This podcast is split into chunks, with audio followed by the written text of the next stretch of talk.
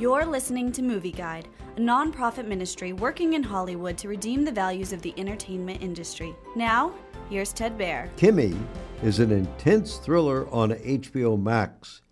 Angela Childs is a tech worker with agoraphobia who finds recorded evidence of two hired assassins killing the mistress of her company's married CEO.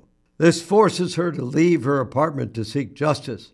However, the lead hitman connected to the two killers tracks Angela's movements as she tries to contact the FBI.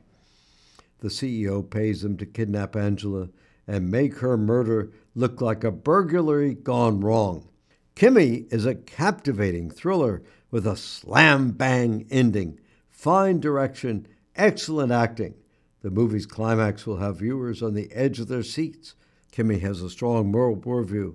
For example, the heroine is smart, resourceful, and courageous. She tries to do the right thing by getting justice for the victim.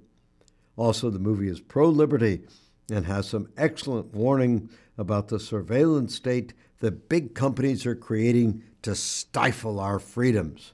Sadly, however, Kimi has lots of strong, gratuitous foul language, a bedroom scene, and brief nudity. Movie Guide advises extreme caution. Movie Guide works to protect you and your family from the negative influences of the media and is also working in Hollywood to redeem its values from a biblical perspective. For the latest Movie Guide reviews and articles, go to movieguide.org or download the app to your Apple or Android device. You can also subscribe to the Movie Guide podcast on iTunes. Support Movie Guide's mission to transform the culture by redeeming the media.